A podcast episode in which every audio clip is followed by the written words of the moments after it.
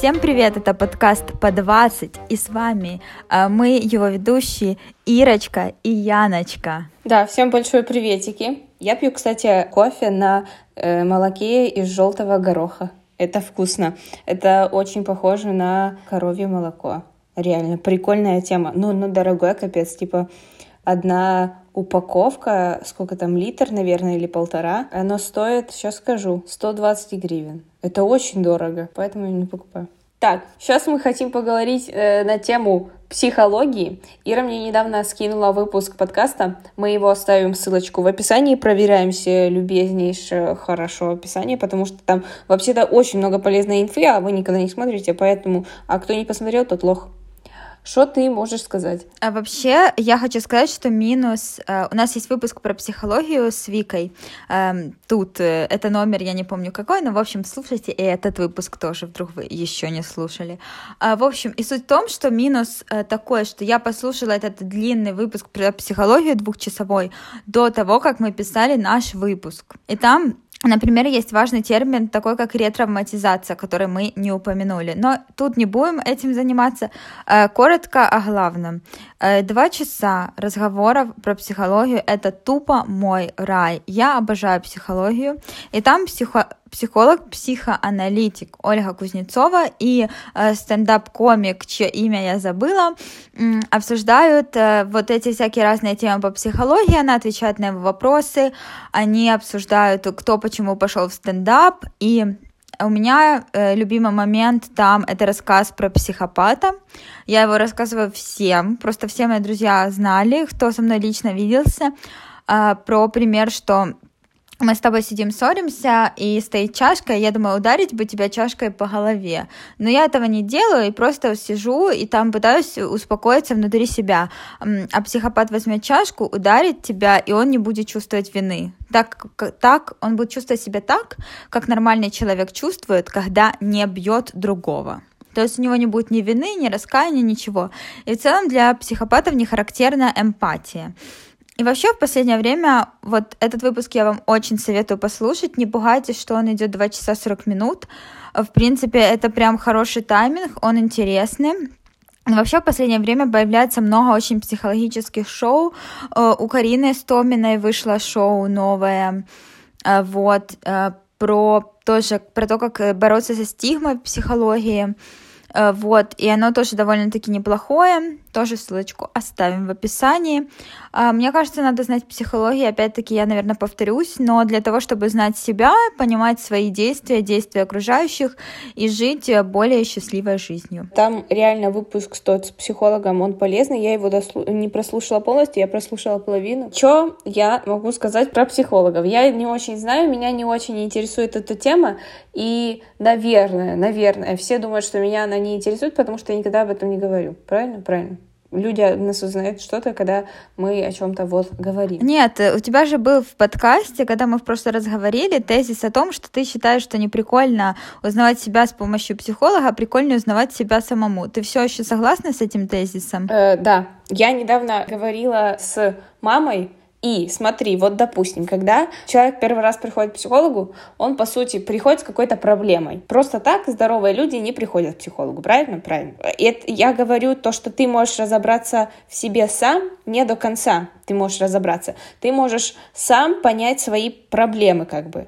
И мне кажется, вот для меня действенно, это когда я знаю свои проблемы, когда я знаю, как их решить, но я сама не могу с собой справиться психологически. Типа я знаю каждый шаг, как это все решается, как это все работает, но психологически я реально не получается у меня там, допустим, с собой справиться. Вот.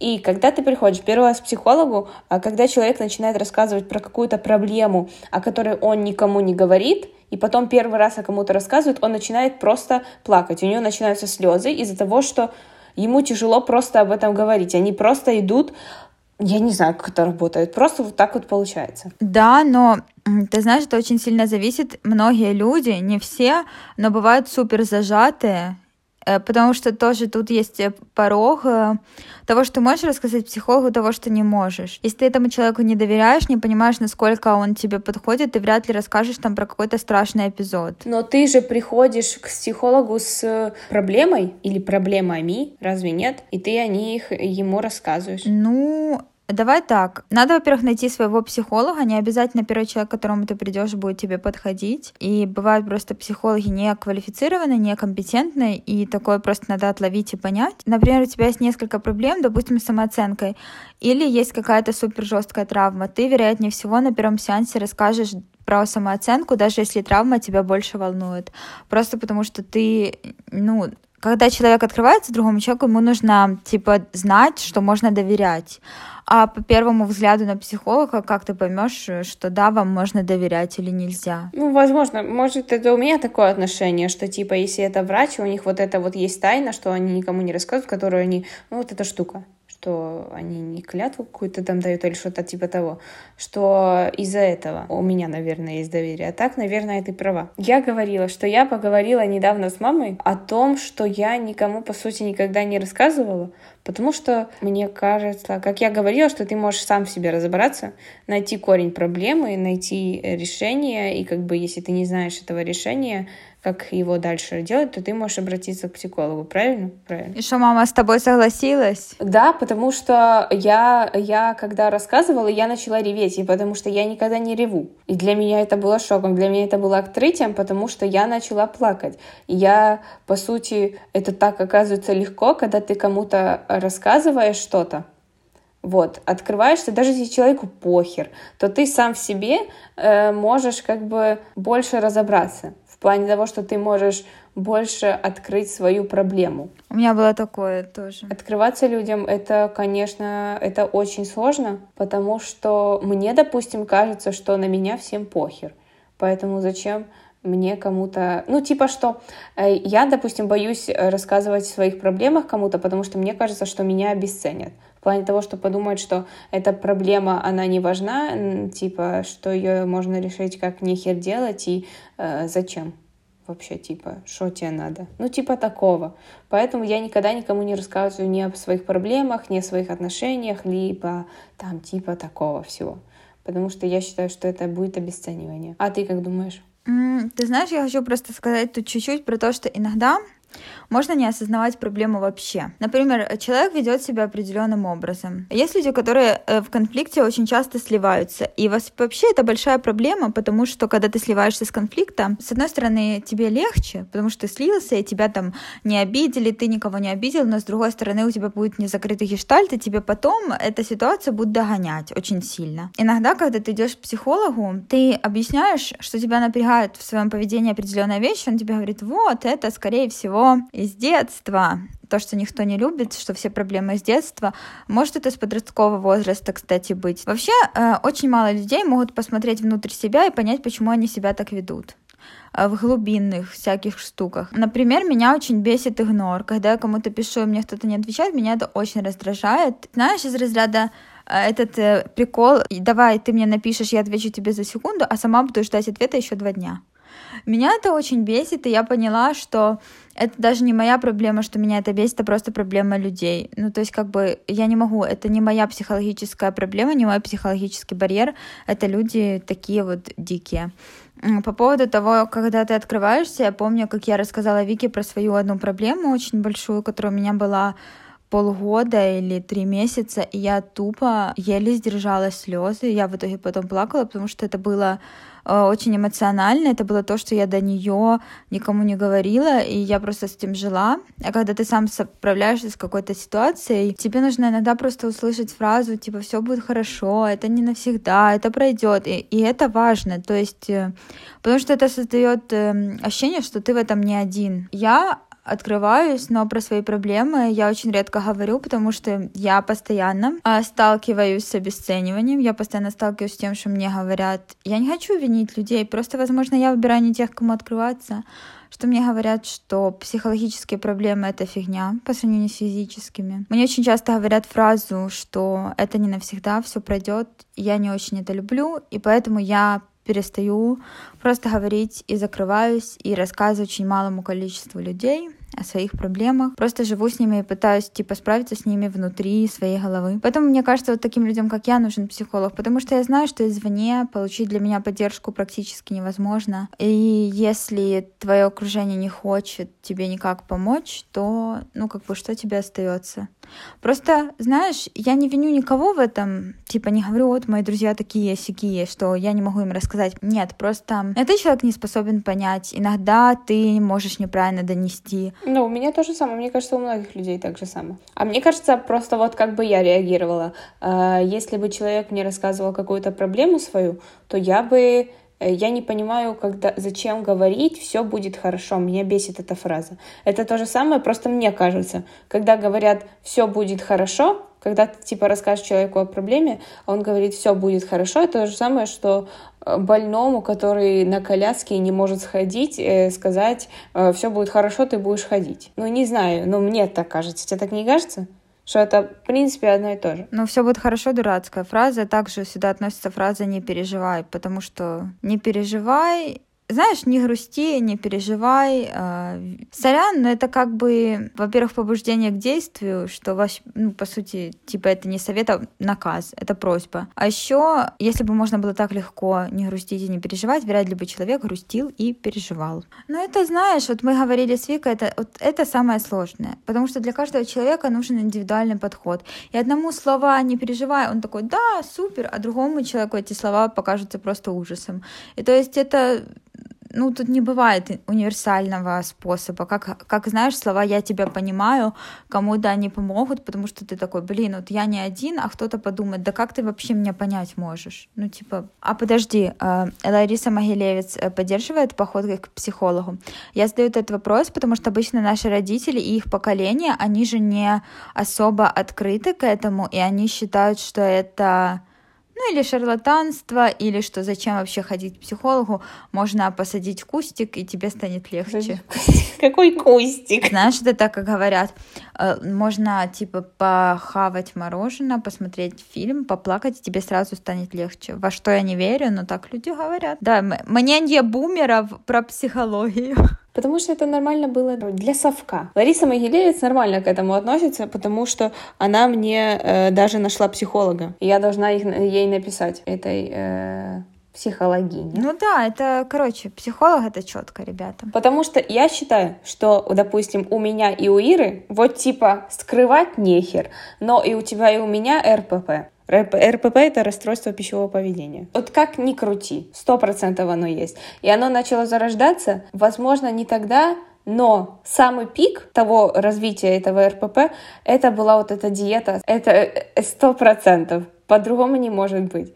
Потому что это ненормально, когда мы на выходных покупали огромный торт и съедали его ложками в каком-нибудь парке за один раз. Да, а знаешь, что я почитала? Вот я с тобой согласна, но есть один грустный ужас. РПП зарождается в детстве. Я знаю. А ты же слушала, что это начинается... Э, я не знаю, где я просто это услышала, я честно не помню, но э, есть две самых лучших штуки, это РПП и селф-харм. Это все идет с, с такого детства, где надо сесть и настолько анализировать. И с РПП борется не за один сеанс. Это с РПП даже вряд ли за год. Мне это грустно. Это правда прям пиздец. И ты же понимаешь, что оно догоняет тебя. Вот ты думаешь, нет, я об этом не думаю, а потом ты сидишь и думаешь, так, а что я ела, что я буду есть, что мне там это.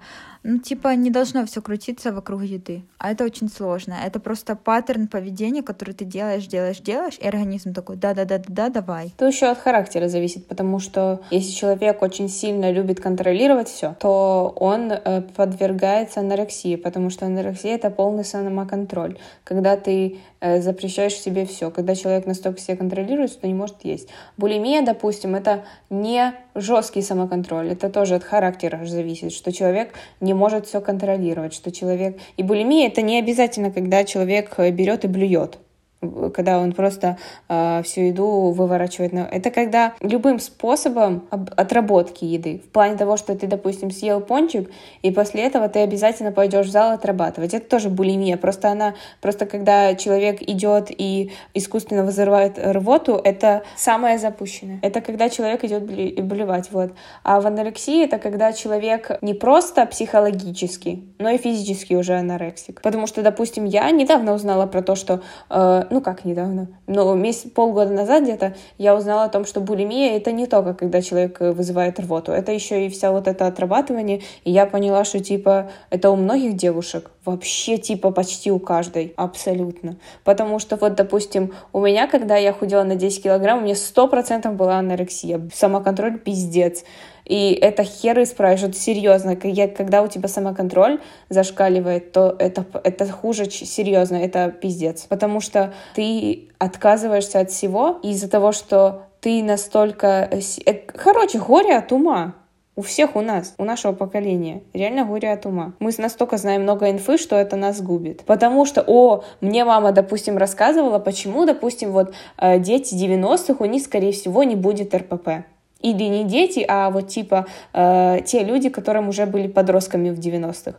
Потому что у них ни хера не было денег, и у них не было еды. Стоял фактор не на то, чтобы съесть, типа выбор, а на то, чтобы вообще еду получить. Типа у них не было денег. Из-за этого э, они как бы не подвергались вот этому РППшному мышлению что типа они не считали, что хорошо и что плохо, им просто нужно было есть хотя бы что-то. А у нас из-за того, что у нас перенасыщение вообще всем в этом мире, то у нас такое сто процентов есть и будет и вообще. То же самое, кстати, КП, компульсивное переедание, они связаны тоже, это подвид РПП, вообще РПП очень много подвидов, тоже ужасный факт. Да, РПП это главное, а все остальное это подвиды. Типа и анорексия, и булимия, и компульсивные, и там кучу еще всяких расстройств. Это все РПП. Просто самое частое это вот то, что ты назвала анорексия, булимия и компульсивное переедание. Потому что в компульсивных перееданиях ты заедаешь эмоции. Вот, например, тебе плохо, ты думаешь, съем тортик, и мне будет лучше и ты не можешь чувствовать эмоции. Ты злишься, и ты, например, не можешь сказать человеку, ты там меня разозлил,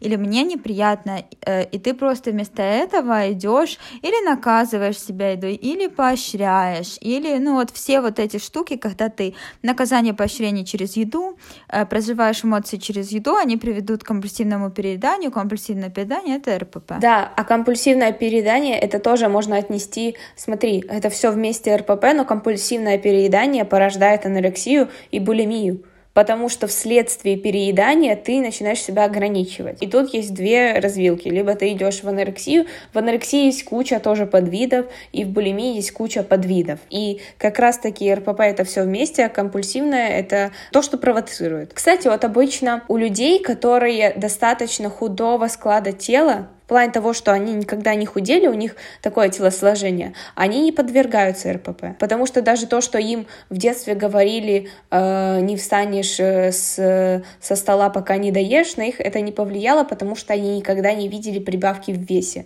И на них как-то не влияло общество, потому что, мне кажется, у всех, у кого РПП, когда-то слышали какие-то комментарии по поводу своей фигуры в свой адрес. Либо не комментарии, а просто взгляды, всякое такое. И это порождает это РПП у стройных людей достаточно. У них такого, мне кажется, не было. Я не говорю про всех, я говорю в общем. Потому что в основном все мои друзья, которые были худые и которые за жизнь не набирали никогда вес какой-то большой и не сбрасывали его, то у них нет такого. Потому что они, когда не парились, у них не было э, как бы э, то, что провоцирует, и на них это не действует. У них зачастую у них другие проблемы. Допустим, там непринятие себя в полной мере, не в плане того, а в плане того, какой ты человек. Либо там поиск себя, проблемы с тем, что ты не можешь довериться кому-то. Вот такое но никогда это не связано с питанием. Да, это сто процентов. Просто знаешь, э, классно, когда человек идеально здоровый, он все про себя понял. Просто таких людей, опять-таки, очень мало реально. Есть еще, знаешь, то, что многие в себе не замечают, но есть, например, обсессивно-компульсивное расстройство, когда ты повторяешь определенное действие. Ну, знаешь, когда ты три раза вкручиваешь э, ключ в замке, переворачиваешь, три раза проверяешь, закрыта ли дверь. Это тоже у многих есть. Просто у многих это не по три раза, а человек в мозгу выбирает себе число. Я замечаю, что у многих людей есть такое, что они обязательно дважды себя хлопают по карману, проверяют телефон, дважды выключают. Вот я прям реально это заметила. И многие считают, что это типа привычка, типа, мол, один раз закрыл, второй раз проверил. А на самом деле это же тоже элемент гиперконтроля, когда ты такой, так, я сейчас просто все буду контролировать. И вот эти действия, они дают спокойствие. Это что же, короче, тревожность, это тоже тема, которая супер круто разобрать с психологом, откуда, где и почему а, потому что это ужасно, когда ты испытываешь непонятный страх и нет а, ну, объективной причины, или когда ты повторяешь некоторые действия, и только они могут делать тебя спокойным и как бы в полной мере э, свободным. Да, ну мне кажется, ОКР, оно у всех, у любого человека ОКР. В какой-то мере, сто процентов, потому что это тоже запугивание из детства, что э, держи телефон при себе, его украдут, и всякие вот такие вот вещи, это все порождает ОКР, и оно у каждого человека есть, абсолютно у любого. Ну, я не встречала людей, которые не проверяют, выключили они газ, либо там не проверяют те же самые хлопки, вот эти два раза, есть у тебя телефон или нет в кармане, это же, да, ОКР, оно у каждого человека. Просто большей или меньшей степени. Просто, знаешь, важно не доводить его, вот важно не развивать его очень до жестких вещей, когда ты, знаешь, обязательно там три раза себе поправил. То есть есть определенное число и зацикленность на числе, и это может быть у всех, но у некоторых э, им без этого, без этих действий прям просто невыносимо. Вот я, например, если иду по улице и не проверю телефон э, несколько минут или там час, со мной ничего не случится. Например, если я слушаю подкаст, у меня телефон типа где-то в сумке, я думаю, ну, в сумке, так и чё мне? Ну, то есть я, ну, у меня нет прям такого, что это мне обязательно надо проверить. А я знаю людей, которые без этого прям не могут. Они, ну, чисто им очень сложно. У меня есть, знаешь что? Я никогда этого не замечала, но я заметила, что если я зайду в магазин, и там будет, типа, вот эти вот шкафчики, куда ты ложишь вещи, и там номерки, я положу вещи туда только либо в пятый, одиннадцатый, либо девятнадцатый. Если будут закрыты все эти три, я буду ждать, пока он откроется. Я думала, что это прикол какой-то, ну, типа, что, просто цифры. А потом до меня доперло, что это пиздец проблема. Вот. У меня, допустим, еще есть... Э, у меня нет чувства меры ни в чем. Потому что у меня нет нормально, у меня есть либо очень хорошо, либо очень плохо. В плане того, что, допустим, я не могу остановиться в работе. То есть ее чрезмерно много. Э, одежда, вот, допустим, взять. Э, одежды у меня чрезмерно мало. Короче, это переход из крайности в крайность. Либо там, если есть какое-то мнение, то оно у меня либо негативное, либо позитивное. У меня нет такого, что я не могу дать ответ. И это тоже, э, кстати, к перееданию. Вот нет меры ни в чем. Это же тоже можно отнести, по сути, к перееданию, да. Ну, типа, либо ты не доедаешь, либо ты переедаешь. Две, два спектра. Да. О, ты сравниваешь себя с другими людьми? А, не сильно, но иногда бывает. Иногда бывает очень жестко. Это меня заводит в какую-то такую а, апатию, особенно когда ты думаешь, а вот у него уже бизнес 21 и все классно работает, а вот эти люди добились столького, а этот подкаст слушает миллион человек, не с одним подкастом, кстати, такого нет.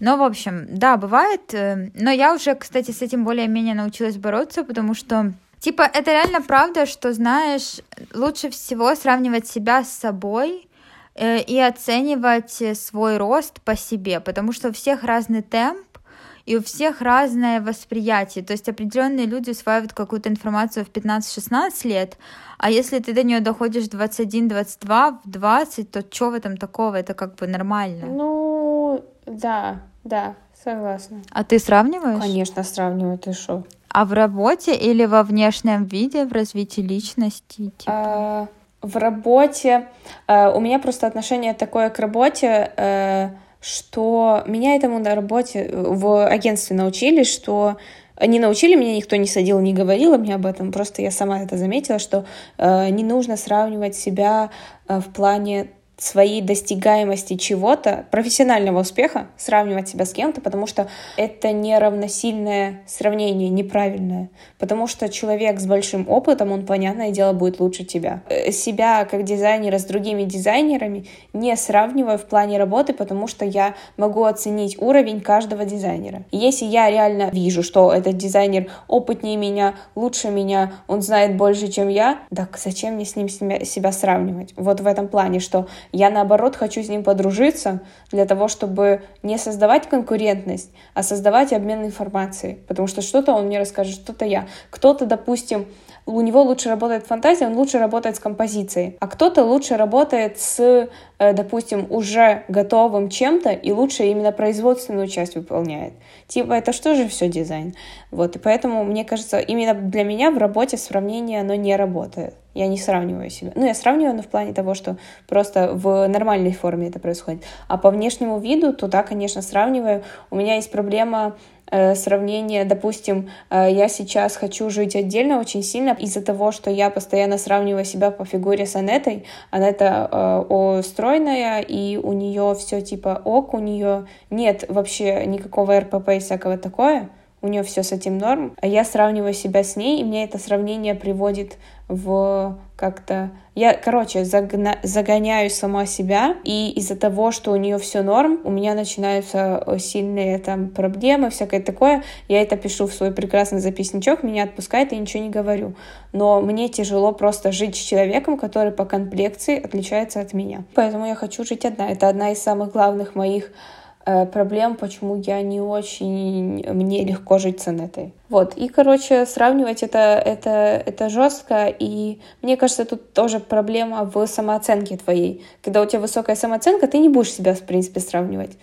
Но, э, блин, вот интересно, э, насколько много... Для меня просто очень странно видеть, когда у парней, мужчин есть РПП потому что мне почему-то кажется, что это именно женская какая-то проблема, потому что это тоже социальное давление реклама и всякое такое. Ну, мне кажется, на парней тоже есть давление. Ты знаешь, просто оно не такое сильное и не такое явное. Типа, если на девушек давит реклама, маркетинг, всякие фигуры Настюшки Ивлеевой, и ты такая, блин, я вообще не похожа на Настюшку. Но просто на парней тоже есть давление в том плане, что а, но понимаешь как? Вроде бы и есть, в том плане, что они должны быть накачанные или худые, не супер толстенькие тоже, э, без лишнего веса, как вообще все, потому что на всех вот это давление про лишний вес оказывается. Но просто с другой стороны, все еще есть этот стереотип, что если девушка должна быть красивая, мужчина должен быть чуть красивее обезьяны, что, кстати, ужасно тоже. И в своей э, идеологии это тупорылая вообще фраза, абсолютно, правда.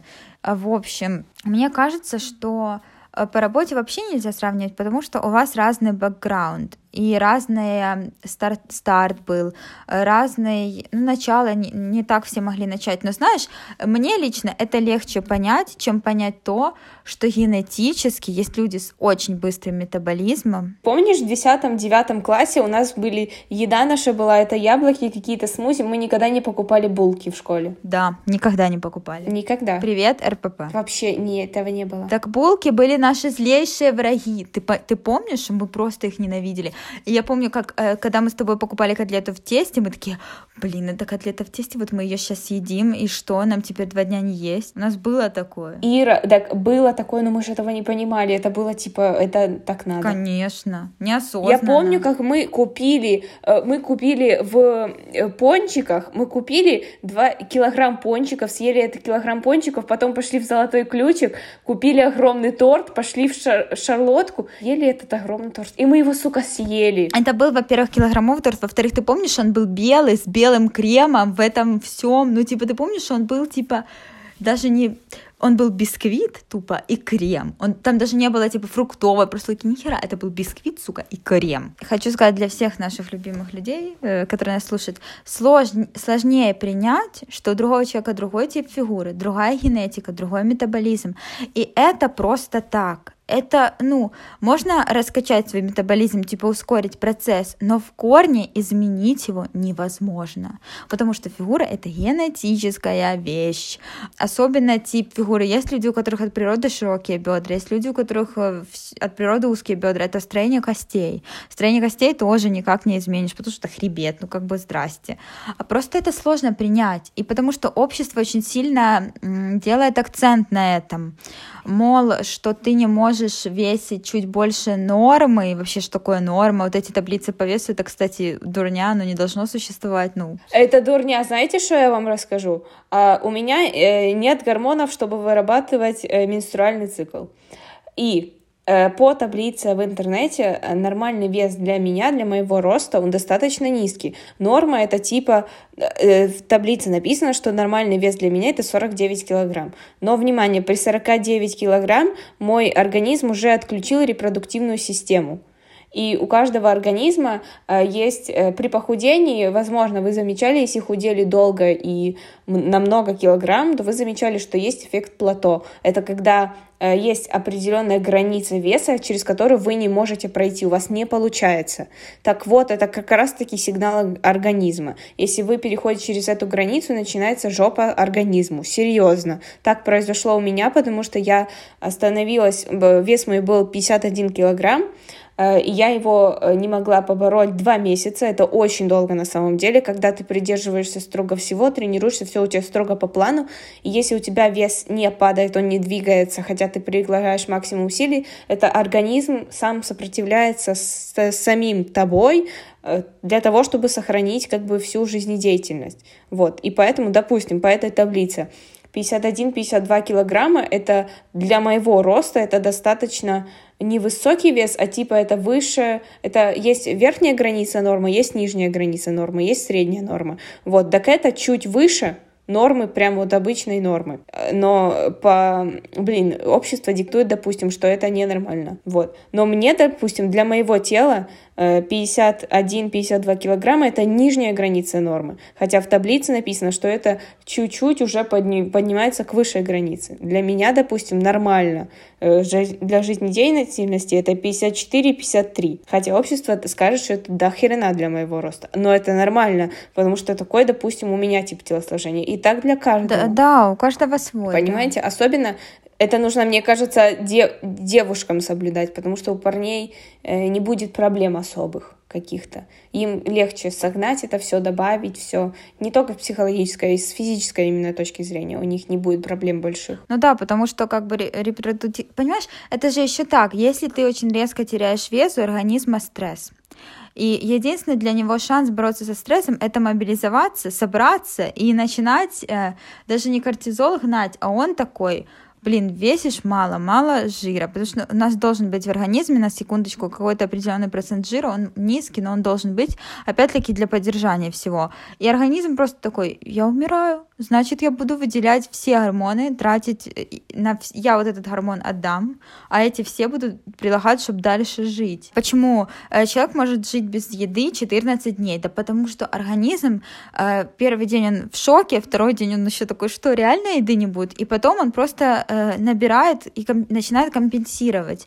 То есть поэтому человек, он может много чего выдержать по факту, наш организм. Он вытрывалый, у нас есть вот эта штука правда. Просто она вот проявляется в такой фигне, что организм мобилизируется и отключает одни функции, он, он ими жертвует тупо ради просто поддержания жизни. Да, но не стоит забывать о том, что сейчас э, организм, он в любом случае подстраивается под э, то, что происходит вокруг нас, под нашу вообще жизнь, и для него 14 дней без еды — это уже путь на смерть, потому что у нас переизбыток еды.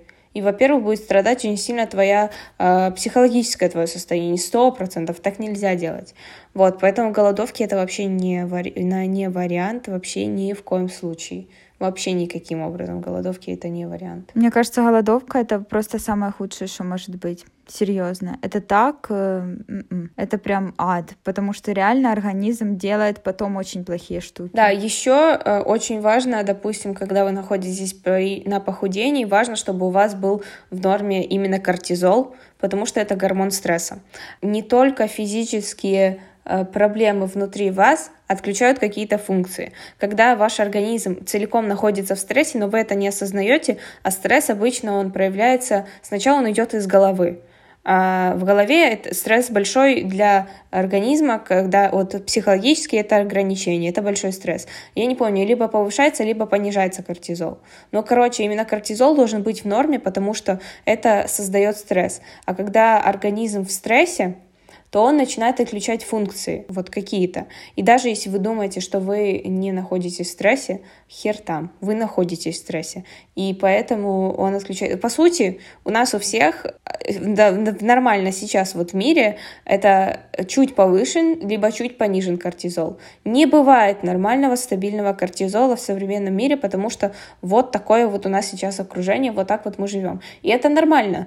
Э, организм адаптируется для этого, под это. И скоро, я думаю, будет новые нормы э, кортизола. Вот, потому что это нормально сейчас. Но главное не переходить выше границы нормы вообще или ниже границы нормы, потому что это очень плохо влияет. Кортизол один из самых главных гормонов, который влияет на э, состояние вашего тела и всякого такого особенно для девушек репродуктивной системы. Кортизол, он же может провоцировать еще, если много могут быть обмороки, мигрень. То есть он делает ну, короче, это очень жестко, правда. Потом могут быть э, для неврологической системы большие последствия. Типа, знаешь, головные боли без причин. Это что же из-за кортизола? Вот эти вещи. Да.